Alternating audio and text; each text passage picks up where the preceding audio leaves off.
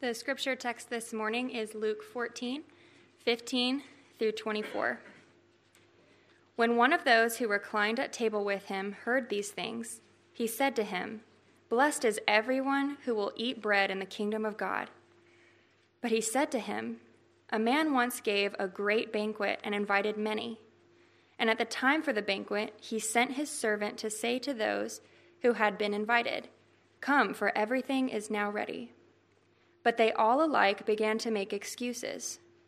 The first said to him, I have bought a field, and I must go out and see it. Please have me excused. And another said, I have bought five yoke of oxen, and I go to examine them. Please have me excused. And another said, I have married a wife, and therefore I cannot come. So the servant came and reported these things to his master.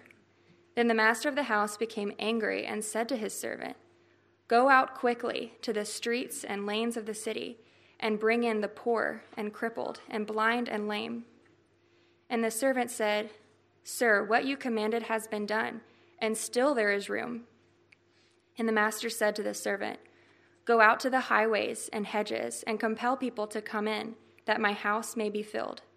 For I tell you, none of those men who were invited shall taste my banquet.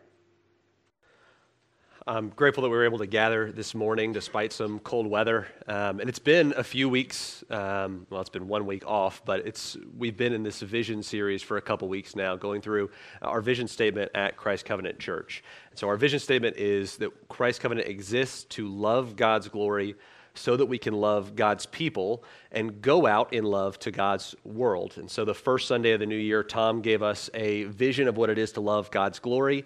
The Sunday following that, Blair gave us a picture of loving God's people. And then this week, we're going to look at uh, the parable that Mary just read to see what it is to love God's world. Um, and as we get into this, uh, parables can be a little bit tricky. So I want to kind of give us an idea of what that is uh, before we get into it too far. Uh, the Greek word there literally translates as to throw alongside. And so Jesus repeatedly in his ministry uses parables alongside to, uh, of his teaching to illustrate. Uh, it's allegorical usually to, to help us understand or, or, put feet on what it is he's teaching. And so in this case, uh, he's giving us a picture of uh, what it is he's just taught in verses 12 and 13 and 14, and he's explaining it better with this parable. Um, and one of the things that's dangerous when you read parables is they can kind of be like a wax nose. Uh, if you don't really have the context of, of what you're looking at, you can kind of overemphasize certain parts and underemphasize certain other parts. And what can happen is you end up with a completely distorted meaning from what it's supposed to say. And so, for that reason, uh, we're going to start back in verse 1 of chapter 14 just to try and get a, a brief overview that leads us up to uh, Jesus' parable that we're going to look at today. So, back in verse 1, it says, One Sabbath, when he went to dine at the house of a ruler of the Pharisees, they were watching him carefully. And so, this is Jesus being invited. Uh, it's a Sabbath day to a, a, party at one of the rulers of the Pharisees' houses. And so, he's there with a bunch of other Pharisees. And it's clear that he's not there because they want to learn from him. This isn't a, a humble invitation, uh, it's sort of the opposite. Their goal is to catch him in some sort of false teaching or, or maybe uh, see if they can outsmart him and trick him and say, okay, well, he, he's been leading all these people, but now we've, we've trapped him. He doesn't know what he's talking about. Uh, and yet, as Jesus repeatedly does throughout his ministry, he's going to turn the tables on him right away. And so, the first thing Jesus does is he heals a, a, man with a skin disease. And so, he sort of turns on the heads the idea that the Pharisees thought they were the loving people and the leaders. And, and so, Jesus shows that they misunderstood love. And then he tells uh, his first parable in this chapter in verses 7 to 11 uh, about this, uh, these people that would go to parties and they would always try and sit as close to the ruler or the king as possible. And they would do that so that they could be exalted. They would self exalt themselves and get themselves in places of power. He says those people will be humbled, but rather the humble people, those who uh, are willing to accept a lowly seat, will often be exalted and brought back up. And then in verses 12 to 14, he comes back to teaching outside of a parable. And he tells them when they host dinners and banquets and parties, they shouldn't be inviting just their friends. Instead, they ought to invite the disenfranchised. And so that's, he says in verse 13, the poor, the crippled, the lame, and the blind. And he says, and you will be blessed because they cannot repay you, for you will be repaid at the resurrection of the just. Now, Jesus is saying those words to these Pharisees to not invite your friends to parties at a party with a bunch of the Pharisees' friends. And so, really, this is, he's creating some tension. You know, there's, sort of an awkward situation. Uh, and in response to that, the first thing that happens in verse 15 is, is uh, one of the Pharisees speaks up and says, you know, almost offers up like a, a beatitude, a, a blessing. Uh, and as he introduces or, or, sort of tries to cut the tension, uh, that's what's going to get us into what I think is the main point of our text today. And so, if you remember, we're doing this as uh, a picture of what it is to love God's world. Uh, and so, we really we're trying to answer what does this parable teach us about loving God's world.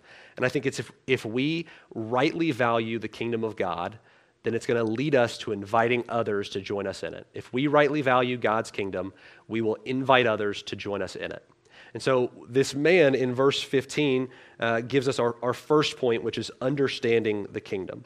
He says, When you give a dinner, or sorry, I'm, I'm back in verse 12 now. Uh, verse 15, when one of those who reclined at table with him heard these things, he said to him, Blessed is everyone who will eat bread in the kingdom of God. Now, I think the first thing we need to do is get a definition for what it is we mean when we say the kingdom of God. If you've been around the church for a while, that's a phrase you've likely heard before. Uh, but if you are pressed on it, could you give a, a one or two sentence definition? What is the kingdom of God? So, a kingdom generally is any sort of territory over which a king has authority, their, their geographic area that they rule over. And so, in God's case, as the creator of all things and the one who upholds things by a word, we know that everything is within God's kingdom. All of creation is the kingdom of God. But there's more to it than just that. And I, I know that because Jesus, when he uh, first begins his public ministry in Mark chapter 1, verse 15, he says, The time is fulfilled, the kingdom of God is at hand.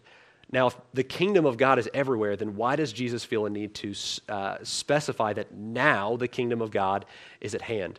It's because he's referring to what's called the messianic kingdom, or the, the kingdom of God's chosen one. And this is a callback to 2 Samuel chapter 7. And so in that text, God is talking to King David, and he tells David, uh, he will establish David's kingdom and will raise up an offspring from his line and establish his throne forever. Now, the Pharisees knew that this was something that they were still looking forward to. They were still waiting for the Messiah to come and sit on that throne forever. And so when Jesus comes, he's saying, Now is the time this has begun. But the Pharisees thought this was going to be a kingdom just like any other kingdom earthly power. They'd have financial power, military power. And for the Pharisees themselves, they assumed, as leaders of the Jews, that they would be receiving political power as well. They, their, uh, their own personal power would increase. But that's not exactly what Jesus has in mind. Uh, the disciples even thought this. In Acts chapter 1, verse 6, the disciples, talking to the resurrected Christ, say, Lord, will you at this time restore the kingdom to Israel? And Jesus, as an ever patient teacher, says, It's not for you to know the times or seasons the Father has set in place. He says, It's not time for you to under, for this to happen yet. See, the kingdom of God is, is started in Jesus' life, but it hasn't been consummated or completed yet. That's going to happen in the future. And so we have a future hope to look forward to. Uh, and this would have been prophesied as well in, in the book of Isaiah. In chapter 25, verse 6, Isaiah says, On this mountain, the Lord of hosts will make for all peoples a feast of rich food, a feast of well aged wine and of rich food full of marrow, of aged wine well refined. So, this is what the kingdom is going to look like. It's going to be a, a, place where we will feast with our God and King. If you're a Christian here, is this something that you look forward to? Do you consider uh, the future banquet when you live in your daily life day to day? If, if there's suffering or, or sorrow in your life, do you look at those things as light and momentary in light of an eternal hope uh, where all sorrows will be turned to joy? Or even good things? Do we, do we look at things that happen positively in our lives and celebrate them and find joy in them and think, man, this is going to be so much greater when we're with our King? I think that's how we're called to live, and that's, that's certainly the picture that Jesus is going to paint for us. I, And, and, another verse that sort of points us to this, is, particularly as Christians, is um, as Miguel actually mentioned in his prayer. In Revelation, John has a, a vision, a picture of this future banquet uh, where we'll be surrounded by a cloud of witnesses from every tribe, tongue, and nation. And in chapter 19, he gives us a picture of what the banquet will look like. And so he sees what this banquet's going to be a feast. We're celebrating with our king. And then in verse 9, an angel looks at John and says, Blessed are those who are invited to the marriage supper of the Lamb. Now, the lamb there is Jesus. If that's unfamiliar language to you, uh, the lamb was a sacrifice that was offered up in, uh, in a means of paying for or atoning for the sins of mankind. And Jesus, as the perfect lamb, came and died on our behalf so that we would have a sinless, uh, sinless bill of health before our God and King. And so we are invited then into this kingdom on the merit of Christ's work on our behalf. So when this Pharisee says, Blessed are those who eat food in the kingdom of God, he's exactly right. All those who will eat bread in the kingdom are blessed. The problem is, he's misunderstanding what that looks like. He thought it was something that you earned because of your family heritage, because he was a, child of Israel, a, a child of Abraham, but rather it's those who live in a certain way or act as their heart overflows into a certain way. And that's what Jesus is going to teach us in this parable. Uh, so that brings us to the second port, uh, portion of this sermon, which is valuing the kingdom. We're going to see that in verses 16 to 20. And so First, in verse 16, but he said to him, so Jesus now responds to the Pharisee, a man once gave a great banquet and invited many. And at the time for the banquet, he sent his servant to say to those who had been invited, Come, for everything is now ready. So Jesus draws them into a parable they would have quickly related to. They are sitting at a party, so they would have certainly understood sort of the cultural norms of banquets. And he says, just like we are at a banquet now, there was once a great man who invited many people to another great banquet. Now, first century etiquette, this was a big deal. Getting invited to a banquet, uh, one pastor said it's the, the pinnacle of the Jewish social life. This was uh, a big deal, not only because it was a party to go to, but because it meant something about you. It, it communicated to you that you were an important person. They had this idea of a reciprocal society if I invited you to a party, it meant that I thought I mattered enough that you would then turn around and invite me to a party. So they would only invite other people that had enough financial power or whatever it may be uh, to be able to pay back, to reciprocate. I scratch your back, you scratch mine.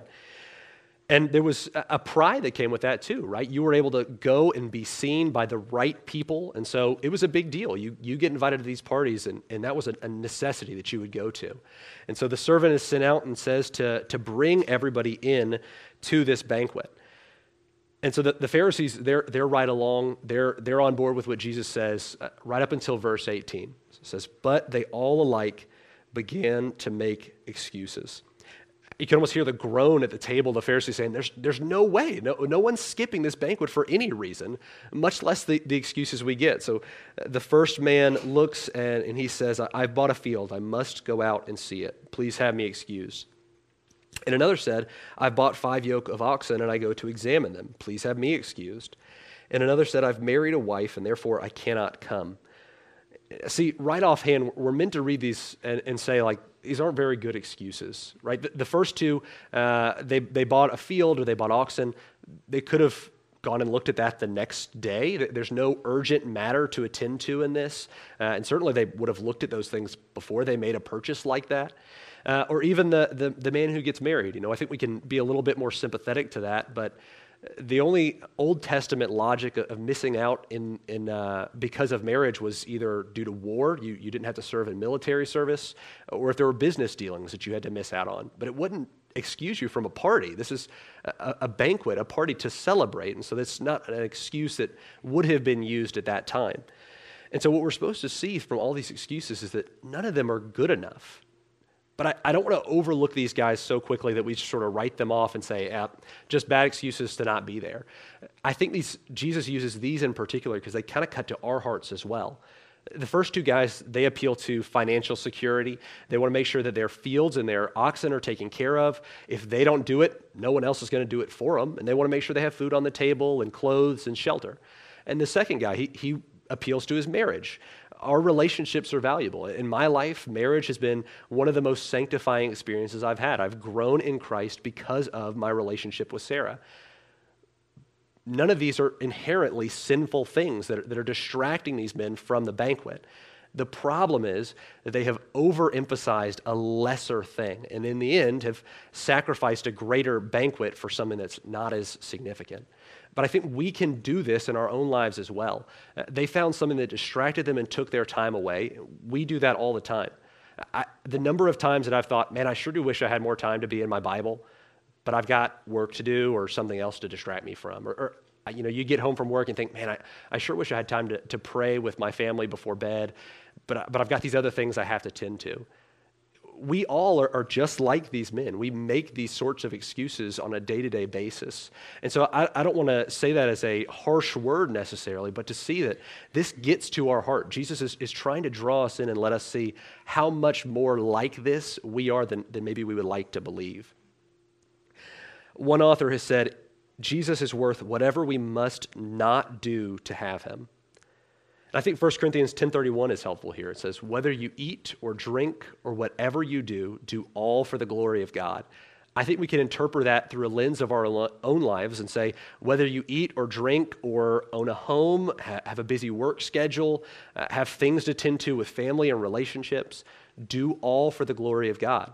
Like I said, these, these aren't sinful things inherently, but if we overvalue them at the, at the cost of communion with God, that's where they become sinful things.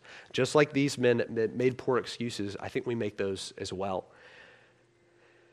John Piper has a, a, really good quote here. He says, The greatest enemy of hunger for God is not poison, but apple pie. It's not the banquet of the wicked that dulls our appetite for heaven, but endless nibbling at the table of the world. I think there's two ways that are really easy to help us see what sorts of things in our lives distract us. And they're your bank statement and your calendar. Where do we spend most of our time and where do we spend most of our money? And that's not to say if you have a 40 hour work week, that means you need a 40 hour Bible reading plan. That's, that's an exaggeration, but we have time in the week and margins. Do we, we have resources that we can use? Do we spend any time caring for other people with our money? Do we invite other people into our home and, and have them over for meals? Sacrifice our time and, and our resources, our food, at the cost of serving other people? There's a lot of ways that we can look at this and maybe overemphasize the activities when really it's meant to be uh, it's a heart thing. It, starts in our hearts. Do we think first when we have a, free evening or a free saturday? Do we think man how can we use that to love the people around us? Whether that's our church or people outside of our church. It's got to start in the heart and it's going to overflow into uh, these decisions that will change the way we spend our money and our time I know uh, a couple of great ways that I have thought about this, even in the past couple weeks, reflecting on this text. How easy is it for me in the morning to drink a cup of coffee and pull up a, the news or a video on YouTube instead of setting my phone to the side and spending 15 20 minutes uh, poring over God's word and meditating on it? Or before bed it's, it's a lot easier to talk and uh, you know again watch a video or do something distracting than it is to spend a dedicated amount of time in prayer. It, it's easy to fill our lives with uh, not inherently sinful things but lesser things if we aren't actively making an effort to seek after god. Jesus gives a, a, a parable that helps i think in this in luke 12 uh, about a rich man who's amassed a great wealth and he stores it in barns and he says, I'm just going to sit back and do nothing and be lazy now that I've done all the hard work. Jesus says to that man, Fool, this night your soul is required of you. We can't let anything stand in the place of God in our lives. We can't sacrifice our worship of God on any other altar. And I think we do that more often than not. And so, what we see is these invited guests have misvalued the kingdom. They, they have seen other things as more valuable than the kingdom. And that's going to bring us to our third point, and this is where we really dive more into our vision statement. And this is inviting others into the kingdom. There's uh, uh, the meal is ready. There's uh, plates with food on them. There's cups with, with drinks in them. There's chairs set ready for someone to come sit. And yet there's no guests that are ready to attend this man's banquet. So the, the host has the option then of just packing it in, throwing it all away, or trying to find other guests. And so that's what we see in verse 20. Uh, sorry, 21. So the servant came and reported these things to his master. The master of the house became angry and said to his servant, Go out quickly to the streets and lanes of the city and bring in the poor and crippled and blind and lame. If the Pharisees were shocked that these first guests made excuses to avoid the banquet, they'd have been way more surprised when Jesus said this. See, they didn't associate with people like this. They would have thrown everything away. They would not have, have moved towards tax collectors or prostitutes and had meals with them like Jesus did. And yet, this is specifically who Jesus says to invite the poor, the crippled, the blind, and the lame. Those who recognize they can't help themselves. They don't have social equity uh, to throw around to get invited to these banquets in and of themselves. And I think not just would the Pharisees have been surprised, I think those new guests are surprised just looking at the language. The master says to bring them in. See, they, they couldn't reciprocate. They wouldn't have had the, the funds to go to this party and then invite the, the man over for a banquet in their own home. And so they probably were hesitant to say, uh, you know, I, I don't think that I belong there. I don't, I don't think I have enough good in me to be able to come to this banquet. And yet, that's exactly who the man goes after. And this is a callback to verse 13. It's the same list of four people that Jesus used in telling the, the Pharisees stop inviting your friends, invite people like this to your banquet. And it's because the reciprocal nature of, of our parties don't reciprocate or don't look like the kingdom of God. The kingdom of God isn't reciprocal. We don't bring some blessing to God when we come to Him. Uh, the, the songs we sing, we don't tarry till we're better. We don't bring anything. We just come as willing guests. And that's the picture that Jesus is trying to paint for these Pharisees. He doesn't expect them to bring some sort of uh, gift back to him as though they could be a blessing back to this man or we could be a blessing to God. Rather, he invites them in because the heart of God is towards his people. This is a, a reflection of that heavenly banquet that we talked about. This is, this is a reflection of the kinds of people that we will sing and feast with in heaven. And I think it's beautiful when we look at verse 22 that the servant has done this. He brings these people in and he tells, uh, he tells his master that there's still room. What a blessing it is to know that, that there's still room at the table, right now, we know because we're still here, there is still room at the table. And so the master, not wanting to see any seats unfilled, sends his servant back out again. So in verse 23, the master says, Go out to the highways and hedges and compel people to come in. And so, if we've got the streets and lanes taken care of within the town, now he's sending his servant out of the town. And so, uh, back in this time, the towns would have had walls around them and gates that allowed people to come in and leave uh, to protect the citizens inside from those people outside of the town. So, when he says go out to the highways and hedges, he's saying go out of the city, to go to the people that we don't want in the town. He, he's sending them out in love to people that the people within the normal circle would say, we don't associate with those people at all. This is way outside of our normal comfort zone of people that we, we naturally gravitate to. And yet, the master is inviting them into his home. And I think, you know, we don't have a, a, a caste system in America, at least not formally. Uh, but there's, you know, around the world places where if you're in the upper echelon of society, you only deal with people in that echelon. And if you're at the bottom of society, no one is going to talk to you except for the people that are also down at the bottom with you. This is the kind of people that are insinuated in the highways and hedges. It's, it's the outcasts of society, the untouchables. No one would have associated with these people. And yet, the master goes out and says, compel them to come in.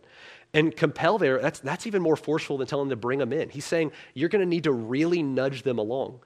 There's the idea of, of, of, them not being able to reciprocate, but more than that, the, these people couldn't have taken a shower or a bath to clean up. They, they couldn't have gotten a fresh change of clothes to have come in and looked a certain way. It would have been obvious that they looked like outsiders at this party. But that's the nature of God. That's, that's God's heart towards people. He doesn't ask them to, to change drastically before they come to Him. He wants them to come and, and be changed at the banquet. I, I think the song that we sang is super helpful in that. We, we don't tarry till we're better, because if we did, if we waited until we were healed from every problem we had, we would never come. But God comes, He sends His servant out to us and compels us to come in. If, if you're here and you are maybe uh, somebody who struggles to believe that God could love somebody that's done the things you've done, or uh, struggles with the things you struggle with, or suffers through the things you suffer through, look at the, the heart of God here. He wants you to come in and enjoy the banquet. He, he's throwing a party and wants you to be there. See, Jesus does this sort of thing repeatedly. I, I think most clearly in John chapter 4. Uh, Jesus goes to a well, and while he's there, he, he starts a conversation with a Samaritan woman who's there. And, and her response is, Are you a Jewish man talking to me, a Samaritan woman? See, she recognizes that Jews didn't deign to talk to Samaritans. They, they wouldn't have uh, gone down to talk to those kinds of people. And yet, Jesus does so. And more than that, a Jewish man talking to a Samaritan woman. There's a movement in love. Jesus cares for her, he talks to her, and he calls her to follow him. This is the, the heart of God towards his people. He, he includes those people that we often immediately would write off or not even associate with. I think this is a real heart check when we think about the, the nature of God and his moving towards people that we would probably move away from. And so, after we see that he has gone and included new guests, uh, the, the verses conclude with an exclusion, a, a rejection of those first guests in verse 24. For I tell you, none of those men who were invited shall taste my banquet. I think this is where Jesus gets the Pharisees back on board, at, at least for a second. They would have agreed no, th- those worthless guests that made those bad excuses, they don't deserve to taste any food from the banquet. They, they lost, they forfeited their privilege, so of course they're not going to get anything. But it's, it's important that we notice exactly what's happening here with the language. If, if you've got your Bible, you'll see a footnote on the word you that says the word there is plural. See, what's happening is Jesus isn't telling, uh, talking in parable anymore. This isn't the singular master talking to the singular servant. This is Jesus talking to the plural Pharisees around him. We're out of the parable, and he's now directly accusing the Pharisees of doing what these first invited guests do. They have forfeited their place at the banquet. It's a warning telling them you have valued things more than you valued the kingdom of God. And notice he says, These men shall not taste my banquet. See, Jesus repeatedly in his ministry uh, makes it a point to prove by his actions and by his words that he is God. He is the second Samuel 7 messianic king who's going to establish the throne and sit on the throne forever.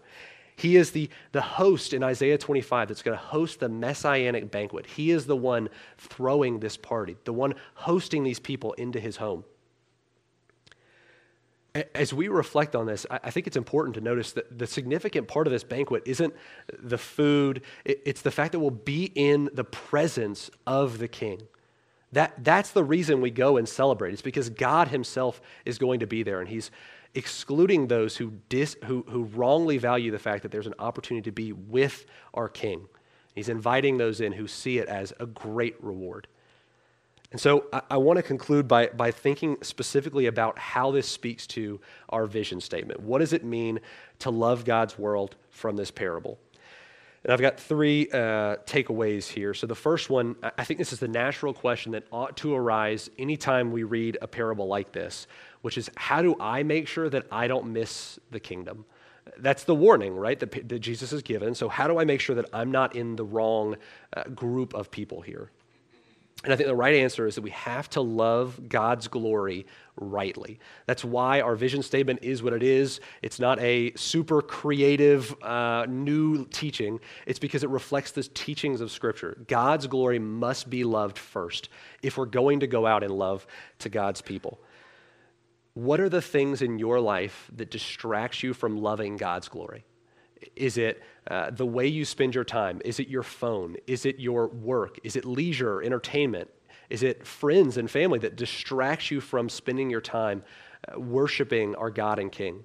In the parable, they, they gave us examples that weren't inherently sinful. There are sinful things that distract us as well.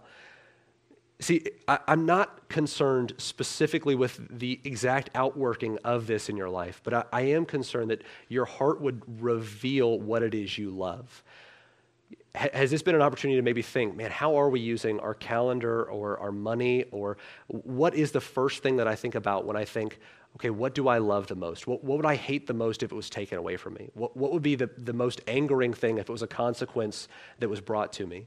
And, and is that, in some degree, our relationship with God, or is it uh, inherently, thi- or is it naturally things that are parallel, horizontal, things of the world? Uh, I think we all sort of felt trapped at home. Was it, man, I, I, really wish I was able to get out and go to whatever I normally do on, on my Saturday afternoons? Or did we think, man, this is an opportunity to slow down and reflect, uh, rejoice that, that we've had a, a, weather formation that we're not used to having, and it's a blessing and a gift from God? If there are things you're able to see in your lives that are distracting you from this relationship, you're called to repent of those, turn away from those, and, and trust in Christ uh, who, who has called us to be his own. Second, if you're a Christian, how much do you relate to the servant in this parable?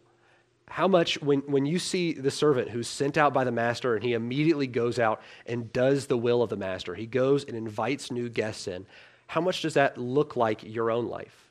Do you often do this sort of work? Do you speak to people that you know aren't Christians and ask them if they you know, are interested in spiritual things? Do you invite them to church? Do you invite them into conversations about your faith?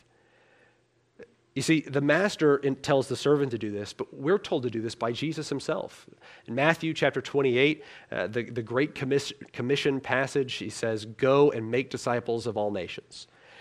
Acts chapter 1, verse 8, right after he's corrected the disciples' false understanding of the kingdom, he says, Go to Jerusalem and Judea and Samaria and to the ends of the earth. He's sending them out. Uh, and then again in Matthew 24, he says, The gospel of the kingdom of God will go to all nations, to the ends of the earth, and then the end will come. So he's saying, Go out and share the message, the message that I have brought, the message of salvation through faith in Christ. And if this is something that maybe you're, you're timid on or maybe don't naturally move towards, uh, I, there's uh, many things that you can do to think through to, to maybe give you a, a greater confidence in, in, your ability, but really a greater confidence in God's ability to save people, even if we stumble over our words. Uh, the first, uh, if find a brother or sister or friend or family member or somebody and, and, pick up a book. There's a lot of books that, that the staff would recommend to you that are short. They're not big, thick, deep theology books, but are practical, uh, quick reads that you could think through. Okay, this is a good strategy of starting conversation, being able to speak truthfully and honestly about your convictions. Consider reading a book with somebody else, praying through it, and then going out and practicing with that brother or sister. Another really obvious example would be the evangelism class that, that we're going to offer here soon. Matt Sinclair is prepared and is going to go, go through four weeks of uh, evangelism related material. And at least once you'll get the chance to go out with the group and practice this, go and speak to people about your faith if this is something that's maybe uh, frightening to you or, or, you just naturally shy away from, this could be a great on ramp, sort of a long runway into maybe building a practice that, that will shape the rest of your life. Last, and this is directed specifically to the non Christians, as you think about this banquet, isn't it something that you want to be at? The idea that there's a, a, party, a feast, where everyone is included, that there's an inclusiveness to the nature of who's there. There's no exclusion based on class or uh, financial standing or um, intelligence or anything like that. There's no cliques that are forming that you have to break up to, to be able to make your way in. God has invited you into the banquet to be with Him, with the one who loves you more than anybody else could. Is that something that you would want to be at? I pray that you would come and know him well enough to come and follow him and be at this banquet. So we, we've seen in this, in this parable that God has taught us we have to love God's glory rightly. We have to love the kingdom of God rightly. And that will lead us to inviting, a, a, inviting others to join us in it. And so we, we've had the, the three sort of main points were understanding the kingdom, valuing the kingdom, and then inviting others into the kingdom.